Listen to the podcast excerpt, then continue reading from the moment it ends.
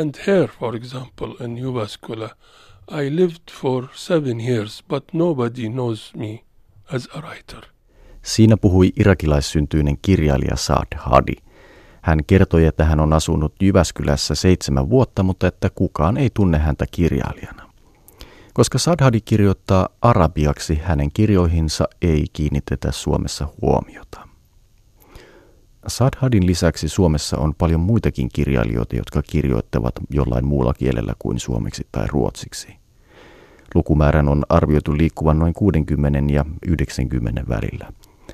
Harvoja poikkeuksia lukunottamatta ja heidän kirjansa eivät juuri saa näkyvyyttä. Asian korjaamiseksi perulaistaustainen kirjailija Roksana Grisoloko on perustanut erityisen sivuvalohankkeen tukemaan erikielisiä kirjailijoita Suomessa. Myös minä voisin kirjoittaa suomeksi, se olisi eri juttu, mutta minä kirjoitan espanjaksi. Mm. Jussi Wolf Alfaguas kirjoittaa arabiaksi, Polina Kopilova kirjoittaa venäjäksi, Hadam Sakirov äh, venäjäksi. Ymmärrätkö? Minusta se on semmoinen oikeutta. Sulla on se, se vapaa valitse, millä kielellä sinä haluat kirjoittaa. Ymmärrätkö? Kyllä. Ja ei merkitse, että sinä et ole suomalainen kirjailija. Näin siis Roksana Krisologo, joka on ollut perustamassa Sivuvalo-hanketta. Sen tarkoituksena on kohentaa eri kielillä kirjoittavien kirjailijoiden asemaa Suomessa. Sivuvalo-hanke ei ole ainoa toimija, joka on ollut huolissaan siitä, miten heikko asema Suomessa on niillä kirjailijoilla, jotka kirjoittavat jollain muulla kielellä kuin suomeksi tai ruotsiksi. Myös monet kirjallisuuden tutkijat, kulttuuria kaikille palvelu, kulttuuripoliittisen tutkimuksen edistämissäätiö Kupore ja muun muassa Koneen säätiö ovat ilmaisseet huolensa. Nämä kaikki tahot ovat myös laatineet erikielisten kirjailijoiden tilanteesta selvityksiä. Esimerkiksi Kulttuuria kaikille palvelu on vertailut eri Pohjoismaiden välillä sitä, missä määrin kirjailijan kieli asettuu esteeksi tai mahdollisuudeksi, kun kirjailija hakee erilaisia kirjallisuuskentän tukia. Kulttuuria kaikille palvelun Outi Korhonen kuvaa Suomen tilannetta näin. Meillä on tiettyjä asioita, jotka, joissa ei suomen tai ruotsin kielellä kirjoittaminen aiheuttaa ongelmia kirjailijoille. Eli yksi on tämä kirjailijaliiton jäsenkriteeri, eli meillä on sekä suomenkielen että ruotsinkielen kirjailijaliitto, joista molemmat ottaa vain omalla kielellä tai vain suomen kielellä tai vain ruotsin kielellä kirjoittavia kirjailijoita jäsenikseen, joka sitten edunvalvonnan asioissa aiheuttaa kyllä ongelmia kirjailijoille ja sitten myös näille erikielisille kirjailijaryhmille. Eli meillä toki on Suomessa perinteisiä kielivähemmistöjä, niin kuin saamenkieliset, joista yhtä saamen kieltä inarin saamea puhutaan ainoastaan Suomen maassa. Mutta sitten on myös paljon uusia kieliä, jotka on tulleet maahan vastikään tai viimeisten sukupolvien aikana maahanmuuttaneiden vähemmistöjen myötä. Siinä puhui Outi Korhonen kulttuuria kaikille palvelusta. Niin kuin hän sanoi, Suomessa on tosiaan kaksi kirjailijaliittoa. Niistä toinen on tarkoitettu suomenkielisille ja toinen ruotsinkielisille kirjailijoille. Jos kirjailija kirjoittaa jollain muulla kielellä, niin hänellä ei ole sijaa kummassakaan liitossa. Palataan tähän liittokysymykseen vielä myöhemmin, mutta mennään ensin myönteisen kautta. On nimittäin niin, että aktiiviset toimijat ovat ryhtyneet selvitysten ja puheiden lisäksi myös käytännön toimenpiteisiin erikielisten kirjailijoiden näkyvyyden ja aseman parantamiseksi. Sivupallohanke alkaa järjestää yhdessä lukukeskuksen kanssa kouluihin erikielisten kirjailijoiden kirjailijavierailuja. Eli kouluihin on kohta tilattavissa eri kielillä kirjoittavia kirjailijoita. Kysyin asiasta Roksana Krisologolta. Ja mutta olemme puhuneet monta kertaa ja olemme joskus tehnyt vierailu ja semmoinen koe. On toiminut tosi hyvin. Oli hyvä, hyvä kontakti ja siltä lukukeskuksen kanssa. Ja minusta esimerkiksi nyt, kun Jejin on julkaisut kirja, Jejin on mahtava, kun hän lukee oma, oma, oma runoja. Ye Jing, johon Roksana Krisologo viittasi, on julkaissut sivuvalohankkeen kautta kolmikielisen runoteoksen. Siinä on runoja burmaksi, suomeksi ja englanniksi. Juuri tällainen kielten rinnakkaisuus ja ylipäätään kielestä toiseen kääntäminen ovat toinen toimenpide, jolla tähdetään kirjallisuuden monikielisyyden edistämiseen. Myös irakilaislähtöinen Saad Hadi pitää nimenomaan kirjojen kääntämistä olennaisen tärkeänä. We must encourage the people who know the Finnish and Arabic or English and uh, Arabic or other languages. Täytyisi rohkaista ihmisiä, jotka osaavat arabiaa, suomea ja englantia tai muita kieliä, kuten persiaa tai kurdia, mitä tahansa kieltä. Heitä pitäisi rohkaista kääntämään muilla kielillä kirjoitettua kirjallisuutta. Näin sanoo Saad Hadi, joka oli Irakissa asuessaan kova nimi kirjallisella kentällä. Kun hän sitten päätyi Suomeen pakolaisena, hänestä on tullut tuntematon. Suomessa eri kielillä kirjoittavien kirjailijoiden esiin nostamiseksi tarvittaisiin kääntäjien lisäksi kustannustoimittajia ja kriitikoita, sellaisia, jotka hallitsevat erilaisia kieliä. Kulttuuria kaikille palvelu onkin alkanut kartoittaa tällaisia ammattilaisia. Outi Korhonen selostaa tavoitetta. Halutaan jakaa näitä hyviä käytäntöjä sitten myös esimerkiksi arviointiresursseja. Eli me ollaan tällä hetkellä rakentamassa tämmöistä arvioijapankkia erikielisistä kirjallisuusasiantuntijoista tai eri kielellä arvioimaan kykenevistä asiantuntijoista, jotta sitten nämä kaikki kirjallisuusinstituutiot voisivat ratkaista sen ensimmäisen kynnyskysymyksen, että millä tavalla pystytään arvioimaan, onko kirjallisuus riittävän laadukasta, että se ansaitsee esimerkiksi tulla julkaistuksi tai saada apurahaa tai että kirjailija on kirjailijaliiton ikään kuin veroinen laadukas kirjailija, ammattikirjailija. Lähestyn tätä Outi Korhosen kuvausta esimerkillä. Kun vaikkapa VSOYlle tai Siltalalle saapuu espanjankielinen romaanin käsikirjoitus, niin kustantaja voi heti helposti asiantuntijapankin avulla löytää käyttöönsä henkilön, joka kykenee työskentelemään tämän espanjankielisen tekstin kanssa. Tai kun Helsingin Sanomien kulttuuritoimitukseen saapuu arabiankielinen kirja arvioitavaksi, kulttuuritoimituksen esimies voi heti asiantuntijapankista tarkastaa, kuka kirjan kykenisi arvioimaan. Ja kyllä, Kyllä minun mielestäni Helsingin Sanomissa voisi aivan hyvin arvioida arabiankielistä kirjallisuutta. Miksei voisi? Suomessa on laaja arabiaksi lukeva yleisö ja myös arabia taitamattomat ovat luultavasti kiinnostuneita siitä, mitä Suomessa arabiaksi ja kaikilla muilla kielillä kirjoitetaan. Minua ainakin kiinnostaisi. Kirjailija Roksana Krisologo sivuvalohankkeesta peräänkuuluttaa suomalaisten oikeutta tietää maassaan kirjoitettavasta kirjallisuudesta esimerkiksi Sathadi, joka on se Nero, isokirjailija asuva Jyväskylässä. Ehkä kaikki haluaisi tietää hänestä enemmän. Suomalainen yleisö ansaitsee tietää myös meitä enemmän. Joo, ehkä se on myös eh, media, mediatehtävä korostaa enemmän tämä asia. Näin Roksana Krisologo, joka toivoisi Suomessa eri kielillä kirjoittaville kirjailijoille enemmän näkyvyyttä. Ehkä näkyvyyden lisääminen käy helpommaksi sen jälkeen, kun kulttuuria kaikille palvelu on saanut kartoitettua kielitaitoisia kirjallisuusihmisiä asiantuntijapankkiinsa. Esimerkiksi Saad Hadia Jyväskylässä olisi hyvä haastatella ihan arabiaksi. Englannilla en päässyt hänen kanssaan kyllin pitkälle, mutta toivottavasti vielä joku arabia taitava toimittaja tajuaa häntä haastatella. Siis Saad Hadi on kyseessä tai toivottavasti saan asiantuntijapankin kautta tietoa kollegoista, joiden kanssa tehdä yhteistyötä esimerkiksi Sadhadin haastattelun suhteen. Lupailin, että vielä palaan kysymykseen. Niin teen. Niin kuin aiemmin oli puhetta Suomen kaksi kirjailijaliittoa rajaavat jäsenyytensä kirjoittamiskieleen. Tätä jäsenyysehtojen tiukkuutta on pitänyt ongelmallisena esimerkiksi kirjallisuuden tutkija Hanna-Leena Nissilä, jonka näkemyksestä Helsingin Sanomat kirjoitti keväällä. Suomen kirjailijaliitto eli tämä suomenkielisten kirjailijoiden liitto sitten reagoi kirjoittamalla vastineen Helsingin Sanomin ja jututin asiasta liiton puheenjohtaja Jyrki Vainosta. Niin silloin keväällähän me vastattiin tai kirjoitettiin vastine oikeastaan siihen väitteeseen, joka lehdessä oli, että muilla kielillä kuin suomeksi tai ruotsiksi kirjoittavat kirjailijat syrjäytyisivät tai lopettaisivat koko kirjoittamisen nimenomaan sen vuoksi, etteivät pääse liittoihin. Meistä se tuntui kohtuuttomalta väitteeltä ja, ja jos nyt vähäkään tietää kirjailijan työstä, niin se liittoon kuuluminenhan ei ole ensinnäkään se kaikkein tärkein asia siinä mielessä, että, että kirja, Suomessakin on paljon suomenkielisiä kirjailijoita, ruotsinkielisiä kirjailijoita, jotka eivät kuulu kirjailijaliittoon ja pystyvät siitä huolimatta tekemään kirjailijan työtä. Että kyllähän siinä asiassa suurempia ongelmia ovat varmasti se, että ei löydy kustantajaa sekä sitten se, että ei löydy välttämättä markkinoijaa tai lukijoita riittävästi, jotta se ura, ura siitä sitten urkenisi. Mutta tähän täytyy lisätä, että suuri osa meidänkin liittojen jäsenistä, siis varmasti sekä ruotsinkielisen liiton että suomenkielisen liiton jäsenistä, niin kamppailee näiden samojen asioiden kanssa. Että ei sinänsä vain rajoitu näihin muilla kielillä kirjoittaviin kirjailijoihin. Kirjailijaliiton puheenjohtaja Jyrki Vainosen mukaan Kirjailijaliiton jäsenyysehdot eivät hankaloita eri kielillä kirjoittavien kirjailijoiden asemaa siinä määrin kuin mitä Helsingin Sanomissa annettiin keväällä ymmärtää.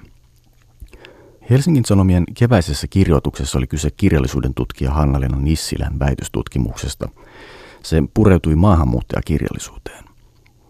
Kirjailijaliiton puheenjohtaja toi haastattelutilanteen ulkopuolella esiin senkin, että itse väitöstutkimuksessa tai ainakin sen netissä luettavissa olevassa osiossa Kirjailijaliitto mainitaan vain ohimennen. Se on totta.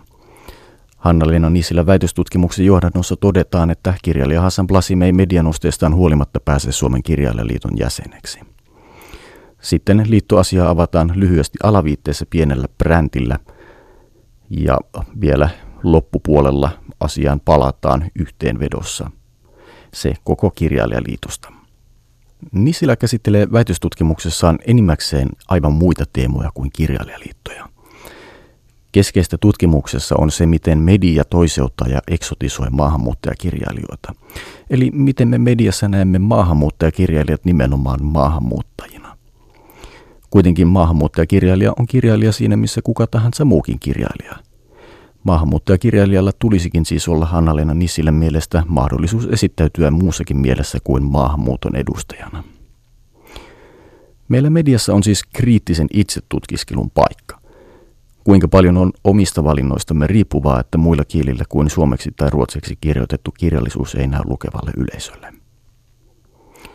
Mutta se itsekritiikistä – vaikka Kirjailijaliiton puheenjohtaja Jyrki Vainonen on minun nähdäkseni siinä oikeassa, että erikielisillä kirjailijoilla on isompiakin ongelmia kuin oikeus kuulla liittoon, olen silti hämmentynyt Kirjailijaliiton sitkeästä halusta rajata jäsenyytensä vain suomenkielisille. Taustalla on liiton puheenjohtaja Jyrki Vainosen mukaan liiton aatepohja. Ja yleensäkin me pyrimme vaikuttamaan siis yleisellä, yleisellä tasolla siihen, että kirjallisuus voisi hyvin ja kirjailijat voisivat harjoittaa ammattiaan – Suomessa. Ja tähän ei liity millään lailla kieli. Sitten toinen latu on se, joka tekee sitten meidän liitosta, niin kuin suomenkielisten kirjailijoiden liiton, on se aatepohja, joka, joka meillä on ollut kohta ensi vuonna 120 vuotta. Ja se aatepohja on siis suomenkielisen kirjallisuuden ja suomenkielisen kulttuurin e, edistäminen. Ja se on minusta ihan hieno, hieno lähtökohta, josta ei, ei ole syytä mitenkään luopua tänäkään päivänä. Että suomen kielihän ei sillä tavoin ole, voisiko sanoa, että niin vankalla pohjalla, että, että sen eteen ei tarvitsisi millään lailla tehdä töitä. Eli johtuuko tämä kirjailijaliiton jäsenyysehto, että täytyy olla suomenkielinen, johtuuko se tästä aatetaustasta? Se johtuu kyllä, sieltä se juontuu aatepohjasta, joka meillä liitolla on ollut 120 vuotta.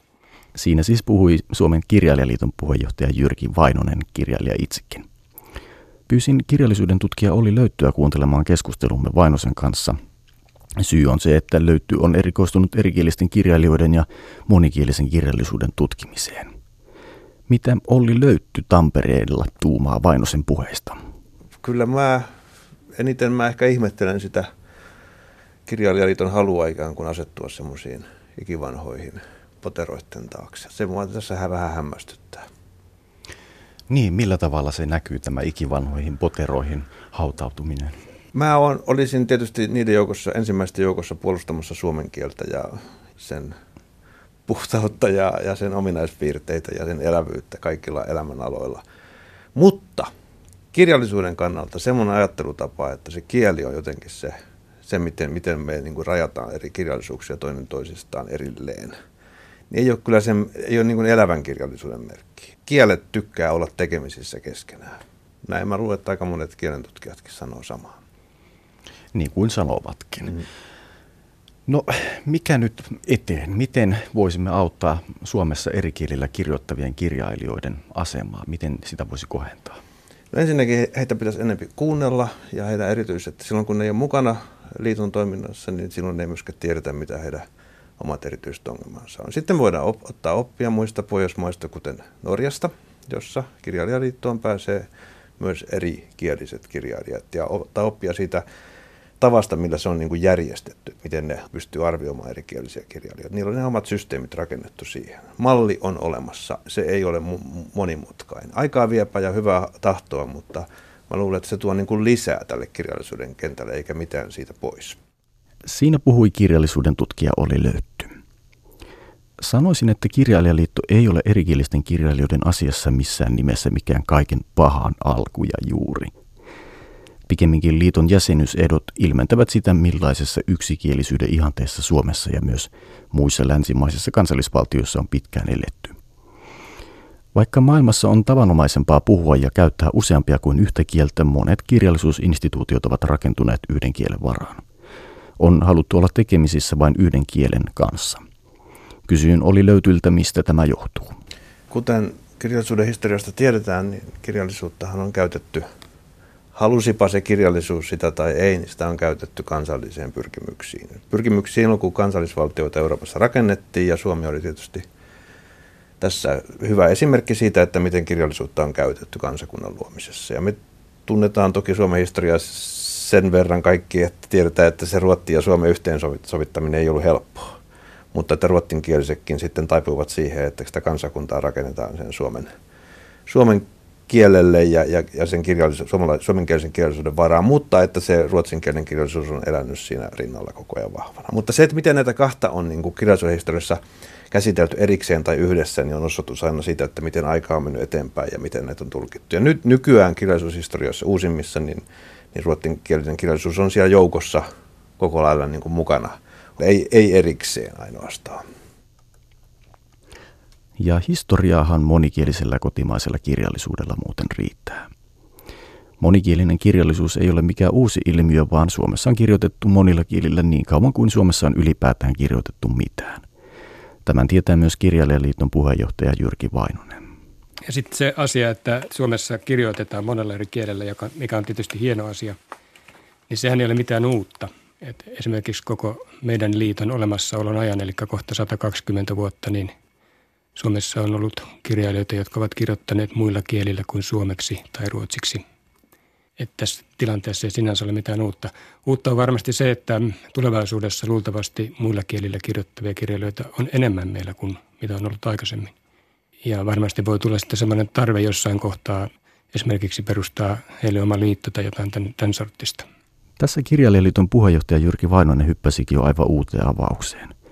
Erikieliset kirjailijat voisivat hänestä perustaa oman liittonsa. Vaadin hieman tarkennusta. Niin, no se on simppeli ajatus, jos ajatellaan, mm, se varmaan korreloi sitten sen asian kanssa, että minkä verran, kuinka paljon muilla kielillä kirjoittavia on. Ja musta se on ihan mielenkiintoinen ajatus. Siis jos ajatellaan Suomen, Suomen kirjailijaliiton perustamista, niin pienestähän sekin alkoi. Se oli kym, noin, noin 10 tai 15 aktiivisen ihmisen perustama liitto silloin 1897. Ja sitten pikkuhiljaa jäsenmäärä alkoi siitä kasvaa. Että se on yksi mahdollisuus. Sehän on erä, mä näen, että semmoinen kirjallinen kenttä, jossa, olisi, jossa on jo nyt monia kirjailijaliittoja, ja jos niitä tulee lisää, niin ainahan se on sitä vahvempi, mitä useampi meistä puhuu sitten ja ajaa yhteisiä asioita. Kuinka Outi Korhonen kommentoi tätä ajatusta uuden kirjailijaliiton perustamisesta? No voimme sitä paitsi äh, siinä miele, autamme mielellämme siinä, jos on tarvis. Me, me ollaan itse asiassa oltu perustamassa esimerkiksi kansainvälistä romanikirjailijaliittoa. Liitto on ollut siinä mukana. Aha, no, tämä oli Semmoinenkin on perustettu. Mm, kiinnostavaa tieto. Uh, mun kokemus on se, että monet näistä ei-valtakielisistä kirjailijoista kuitenkin hahmottaa itsensä ensisijaisesti kirjailijoiksi – ja sitten se ajatus tämmöisestä ikään kuin kaikkien muiden kielisten kirjailijoiden yhteisestä liitosta, siinä, siinä helposti tulee vähän sellainen sivumaku, että tässä on tämmöinen maahanmuuttajakirjailijoiden liitto, joka ei ole yhtä ää, vakavasti otettava kuin nämä perinteiset suuret kirjailijaliitot. Että no me emme ainakaan niin ajatteli. Joo, no esimerkiksi Ruotsissa oli tällainen, joka oli muistaakseni nimeltäänkin Svenska Invandrarförfattare, Förbund tai joku tämmöinen, että se oli maahanmuuttajakirjailijoiden liitto, mutta se päätti toimintansa sitten myöhemmin, koska siellä koettiin, että heille on paljon parempi, jos kirjailijat pääsevät osaksi sitä valta virtaista kirjailijakenttää. Ja sitten jotkut kokivat, että se saattoi olla jopa esteenä semmoinen vahva leimautuminen juurikin siihen ikään kuin toiseen ää, vieraskieliseen kirjailijakenttään. Siinä kulttuuria kaikille palvelun Outi Korhonen esitti omat ajatuksensa Jyrki Vainosen ideasta perustaa muilla kielillä kuin suomeksi tai ruotsiksi kirjoittaville kirjailijoille oma kirjailijaliitto. Entä kuinka kirjallisuuden tutkija Olli Löytty kommentoi Jyrki Vainosen ajatusta? Minusta se on todella hupsu ajatus. Ja tämä liittyy mun mielestä siihen, että niin kirjallisuuskäsitykseen ja kielikäsityksiin. Että mit, mitä me niistä ajatellaan? Että jos semmoinen kirjallisuuskäsitys, että me jotenkin ajatellaan, ajetaan kirjailijoiden ammattikunnan asiaa ja, ja koordinoidaan niitä erilaisia tukijärjestelmiä, minkä piirissä ne on, niin ajetaan kielten mukaan tällä tavalla. Niin mitä se kertoo niin kuin kirjallisuudesta? Että tuntuisi ihan hullulta niin kuin jossakin muulla taiteen alalla. Ja tämä alkaa tuntua hullulta jo niin kuin koko tässä pohjoismaisessa kontekstissa, että Suomihan on ainoa, jossa on tämmöinen järjestelmä. Että Ruotsissa oli tämmöinen maahanmuuttajille tarkoitettu kirjailijaliitto tai vastaava, mutta se on jo aikoja sitten lopetettu ja nämä kirjailijat sitten siirtyi kaiketi tähän pääkirjailijaliittoon. Eräs minun kollegani sanoi, että tämä ajatus erikielisten kirjailijoiden omasta liitosta on ikään kuin tämmöinen gettoutumisen ajatus, että kirjailijat gettoutukoon omaan leiriinsä. Joo, mutta se sotti ainakin sitä ihan, että vastaan mitä itsellä on, mitä kirjallisuus on. Niin sitä vastaan se, se niin sotii tosi pahasti. Näin oli löytty. Mutta entä jos palataan perusongelmaan eli kirjailijaliittojen jäsenyysehtoihin ja kysytään asiasta Roksana Krisolokolta? Mitä Roksana Krisoloko ajattelee siitä, että vain suomeksi ja ruotsiksi kirjoittavat kirjailijat pääsevät Suomessa kirjailijaliittoihin? Oi, se on hankala kysymys. Joo, esimerkiksi miksi Hassan Blasen ei voisi olla kirjailijaliiton jäsen? Jos minä olisin kirjailijaliiton puheenjohtaja, minä kutsu, minä, minä mä kutsuisin eh, Hassan, koska olisi kunnia, että hän olisi jäsen. Joo, se on vähän, se on sama kuin sinä et tunnusta, että maailma on muuttunut. Joo, ehkä tulee pikkuhiljaa.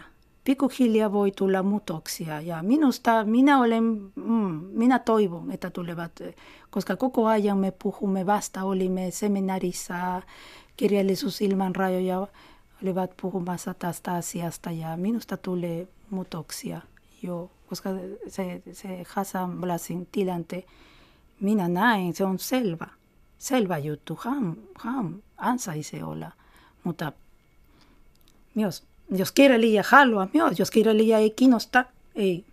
Myös, koska me, me esimerkiksi Perulle, Perussa ei ole kirjailijaliitto, me, meitä ei kiinnosta tämä kirjailijaliitto juttu. Ei ole sama kuin Suomessa, että kaikki on liitto, liitto, liitto, liitto, liitto, liitto, mutta meillä ei ole liitto. Sen takia voi olla myös, että kirjailija eivät itse puhuu niin paljon tästä.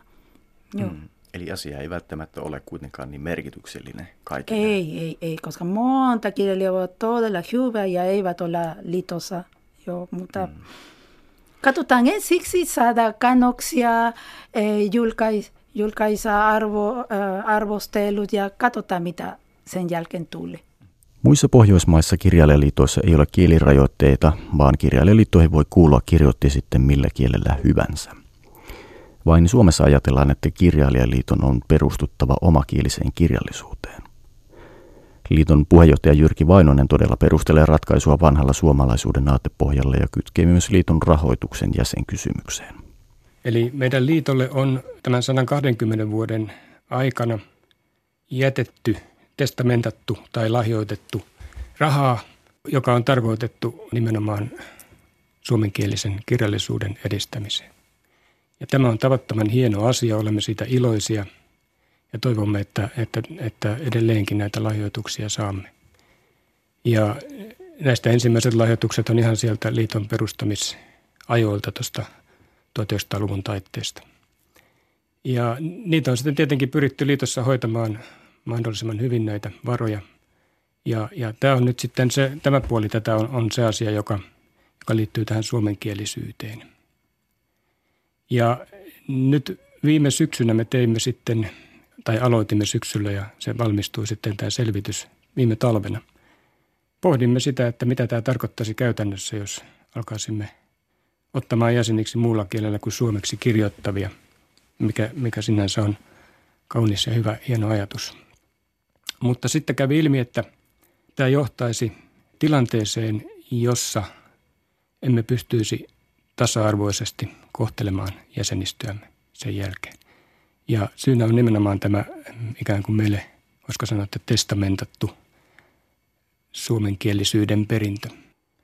Nimittäin esimerkiksi kaikki, tai suurin osa jäseneduistamme on sidoksissa nimenomaan niihin varoihin, joita tässä vuosisadan kuluessa on sitten karttunut tätä tarkoitusta varten. Kun muistaa, että tasavertainen kohtelu on yksi liittomme arvoista, hyvin tärkeä arvo, niin, ja sitten lisäksi vielä tuo yhdistyslaki vaatii, vaatii sitä, että jäseniä kohdellaan jäseneksi hyväksymisen jälkeen tasa-arvoisesti, niin tämä ei, tämä ei ole tuota mielekästä politiikkaa olisi. Outi Korhonen, mitä sinä ajattelet? Yhdenvertaisuus on mun mielestä ehdottomasti hirveän hieno peruste ja yhdenvertaisuus on se, jonka ajamiseen kulttuurin kentällä kulttuuria kaikille palvelu on perustettu, jonka työntekijänä tällä hetkellä olen. Ja jotenkin itse näen yhdenvertaisuuden eri tavalla, eli, eli se, että voidaan sulkea sitten ikään kuin rajat sillä tavalla, että me käsitellään nyt vain omakielistä ryhmää, jolloin se yhdenvertaisuus varmasti toteutuu, niin se tuntuu ehkä liian helpolta ratkaisulta tähän kysymykseen, koska sitten toisaalta siinä vaiheessa, kun kirjailijaliitot avautuvat, niin kuin kaikissa muissa Pohjoismaissa on tapahtunut, niin se avaa toki mahdollisuuksia myös esimerkiksi muille uusille rahoittajille ja testamenttaajille tarjota lahjoituksia, jotka huomioi sen monikielisyyden. Siinä siis jälleen kulttuuria kaikille palvelun Outi Korhonen, joka kommentoi Kirjailijaliiton puheenjohtaja Jyrki Vainosen puheita tuoreeltaan samassa tilanteessa. Outi Korhonen toi esiin myös sen, että suomenkielisen kirjallisuuden tukemisen ja viennin kannalta ei ehkä olekaan järkevää pitää kirjailijaliittoa vain suomenkielisen kirjallisuuden kehtona. Hän ottaa esimerkin Islannista. Joo, mulla on semmoinen ajatus tästä suomenkielisen kirjallisuuden tukemisesta, että ehkä rinnalle tähän nostaisin islantilaisen esimerkin Islannin kirjailijaliitosta, joka myös on pieni kieli ja pienempi puhujamäärältään kuin Suomi. Että siellä on nähty tämä monikielisyys mahdollisuutena nimenomaan islanninkielisen kirjallisuudenkin edistämiseen. Eli he ovat aktiivisesti hakeneet jäsenikseen Islantiin muuttaneita esimerkiksi turvakaupunkijärjestelmän kautta saapuneita kirjailijoita, joka on myös semmoinen ikään kuin monikielisyyttä kirjallisuuskentällä lisäävä järjestelmä, joka kaikissa muissa Pohjoismaissa on, mutta ei vielä Suomessa. Toivottavasti saamme semmoisen. Toivottavasti saamme jo. Olen ihan samaa mieltä, että se on ollut valtava aivotuonnin väline näille muille Pohjoismaille, ja joka on kirjallisuuskenttääkin sitten virkistänyt ja moninaistanut.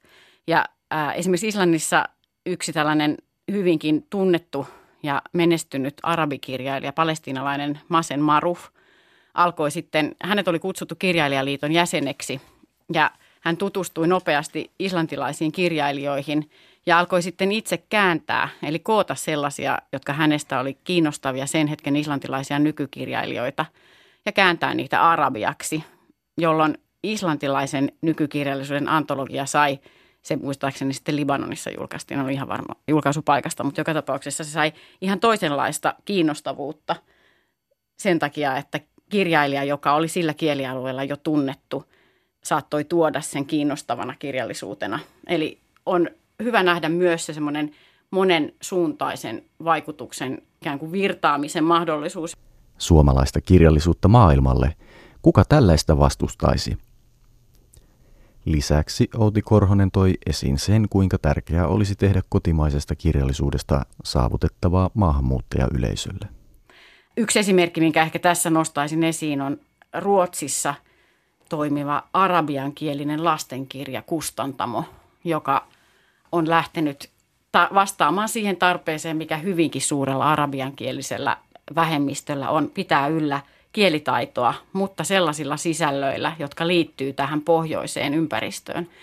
Ja tämä kustantamo on toiminut Ruotsissa jo parikymmentä vuotta ja he ovat saaneet hyvin laajan eurooppalaisen levikin, eli tämä arabiankielinen diaspora, joka ei enää ole siinä arabiankielisellä alkuperäisellä kielialueella, kaipaa kirjallisuutta, joka on kirjoitettu siitä ympäristöstä, jossa eletään.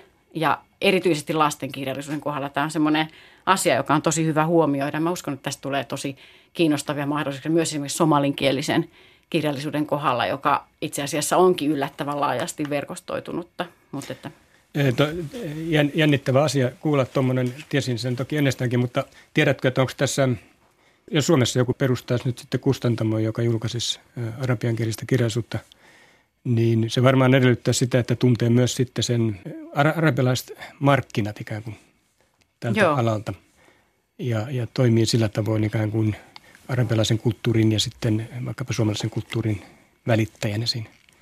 Ää, no siis, ää... Tiedätkö, että oliko tämä Ruotsissa perustettu kustantaminen, oliko, tämä, oliko siinä tämmöistä tietämystä? Koska se yleisöhän ja ne, ne kirjojen lukijathan ovat sitten siellä – tai suurin osa heistä on siellä arabias, arabian no, no tässä tapauksessa suurin osa heistä itse asiassa on Ruotsissa Aha, ja monessa okay. muussakin Pohjoismaissa, mutta sitten lisäksi juuri tämän kustantamon levikki aika lailla leviää Eurooppaan. Eli joo, joo. jos ajatellaan, miten suuri arabiankielinen väestö Euroopassa on, mm. niin se on jo yksi varsin suuri kieli, kieliryhmä, joka tarvii ihan omanlaisiaan palveluita. Se kirjallisuus, mitä, mitä he kustantaa, on käännöksiä ihan klassisesta ruotsinkielisestä, Aha, ruotsalaisesta joo, kirjallisuudesta. Eli joo, siellä selvensi, on peppejä ja joo, joo, mä en itse asiassa sitä huomannut heti joo, aluksi okay. sanoakaan, mutta siinä on kyllä muutakin, eli myös semmoista uudempaa, tai siis alun perinkin arabian kielistä, mutta ensisijaisesti mm. se keskittyy kääntämään ruotsalaista lasten kirjallisuutta. Ja sen takia esimerkiksi Suomen monikielisissä kirjastoissa suuri osa suomalaisista arabiankielisistä perheistä lukee peppejä eikä vaikkapa muumeja, koska ne on sitten keskittyneet siihen ja saavat myös tukensa ruotsalaisen kirjallisuuden itse asiassa vientituesta – joka on sitten tehnyt poikkeuksen tässä asiassa sen takia, että heillä on lisäksi nämä ulkomaiset vientikanavat. Mm. Ne ei välttämättä keskity sinne arabian, alun perin arabiankielisiin maihin, vaan ovat löytäneet juurikin sen diasporan, joka on ihan oma kirjallisuuden myös markkina-alue. Tässä kirjakerrossa on puhuttu niistä kirjailijoista, jotka kirjoittavat Suomessa jollain muulla kielellä kuin suomeksi tai ruotsiksi. Sivuvalohankkeen Roksana Krisolokon mukaan näitä eri kielille kirjoittavia kirjailijoita on noin 60 – ja kirjallisuuden tutkija Hanna-Leena Nissilä kirjoittaa väitöskirjassaan, että vuosituhanteen vaihteen ja alun Suomessa asuu ja on asunut lähes 90 maahanmuuttajataustaista kirjailijaa. Roksana Krisolokon ja Hanna-Leena Nissilän esittämät luvut poikkeavat toisistaan, mutta hehän käsittelevätkin eri joukkoja. Krisoloko laskee eri kielillä kirjoittavia kirjailijoita ja Nissilä on kiinnostunut maahanmuuttaneista kirjailijoista. Maahanmuuttajataustainen kirjailija ei välttämättä kirjoita omalla kielellään, sillä esimerkiksi slovakialaissyntyinen Aleksandra Salmela on kirjoittanut suomeksi ja venäläistaustainen Zinaida Lindeen on kirjoittanut ruotsiksi. Joka tapauksessa on hyvin vaikea arvioida erikielisten kirjailijoiden todellista lukumäärää. Tulisi huomioida myös saamenkieliset ja niin sanottujen perinteisten kielivähemmistöjen kirjailijat. Olen keskustellut Saad Hadin, Roksana Krisolokon, Outi Korhosen, Jyrki Vainosen ja Olli Löytyn kanssa siitä, kuinka heikosti erikieliset kirjailijat saavat näkyvyyttä Suomessa. Pääasiassa vain kansainvälistä huomiota saaneet kirjailijat ovat päässeet tapetille. Siitä tunnetuin esimerkki on tietysti kirjailija Hassan Blasim, jota kukaan ei tuntenut Suomessa ennen kuin hän voitti toukokuussa vuonna 2014 brittiläisen The Independent-lehden kirjallisuuspalkinnon – Silloin kyllä kehuttiin, että palkinto tuli nimenomaan Suomeen. Tosin ei kansainvälinen menestyskään välttämättä takaa kirjailijalle huomiota Suomessa. Kovin moni ei esimerkiksi tiedä perulaistaustaista kirjailijaa Maritza Nunjetsiä.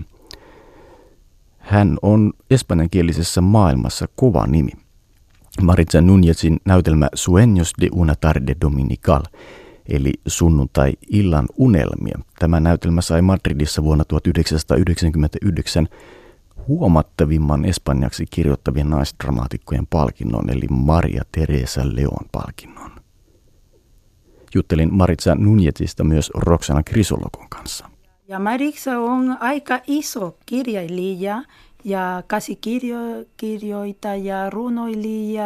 Hän on niin eh, luova ihminen. Ja hän koko ajan hän keksi, hän kirjoittaa, hän julkaisee, mutta Suomessa ei ketään tiedä, se on uskomatonta. Roksana Krisolokon ja Sad Hadin mukaan eri kielillä kirjoittavien kirjailijoiden näkyvyyttä saataisiin lisättyä yksinkertaisesti kääntämällä heidän kirjojaan. Toivoa sopii pistää myös lukukeskuksen hankkeelle, joka mahdollistaa erikielisten kirjailijoiden kouluvierailut.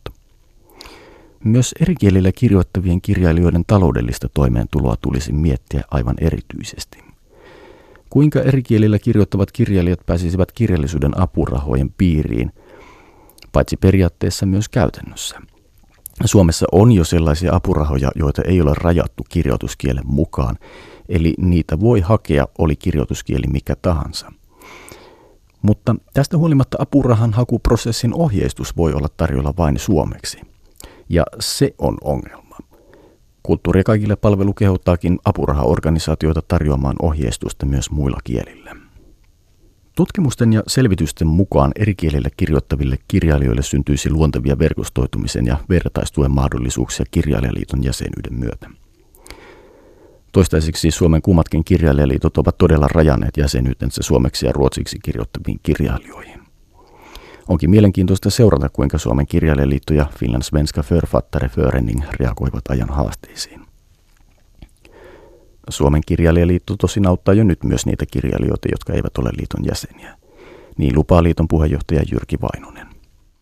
Meidän liitto vastaa kaikkien kirjailijoiden kysymyksiin, jos meille vain osataan soittaa. Tietysti tietämyksemme mukaan. Olin saattanut Jyrki Vainosen samaan studioon kulttuuria kaikille palvelun Outi Korhosen kanssa. Kaksikko jatkoi keskustelua vielä studioajan jälkeen ja keskusteluyhteys on säilynyt. Vainosen edustama kirjailijaliitto on päättänyt osallistua yhteistyötahona Kulttuuria kaikille palvelun monikielisen asiantuntijapankin rakentamiseen. Vuorovaikutus kannattaa. Outi Korhonen näkee, että kirjallisissa piireissä on yhteistä tahtoa työskennellä erikielisten kirjailijoiden eteen. Ja hän saakoon tässä ohjelmassa viimeisen sanan. Muuten suomalainen kirjailija, kirjallisuuskenttä on kyllä äh, halunnut olla tässä avoin, että nyt itse tällä hetkellä koordinoin projekteja, jonka nimi on monikielisyys ja moninaisuus kulttuurikentän voimavarana. Ja on ollut hyvin helppo saada tähän mukaan, työhön mukaan kirjallisuuskentän instituutioita, eli sekä esimerkiksi kirjallisuuden vientiorganisaatio FILI, että Suomen arvostelijoiden liitto ja PEN tietenkin osittain myös sen toiminnan sisällön puolesta – ja monet muut kirjallisuuskentän instituutiot ovat halunneet osoittaa, että haluavat ottaa myös muulla kielellä kirjoittavat kirjailijat huomioon. Ja että siinä on paljon sellaisia mahdollisuuksia, jotka voivat viedä eteenpäin myös suomalaista ja suomen kielistä kirjallisuutta.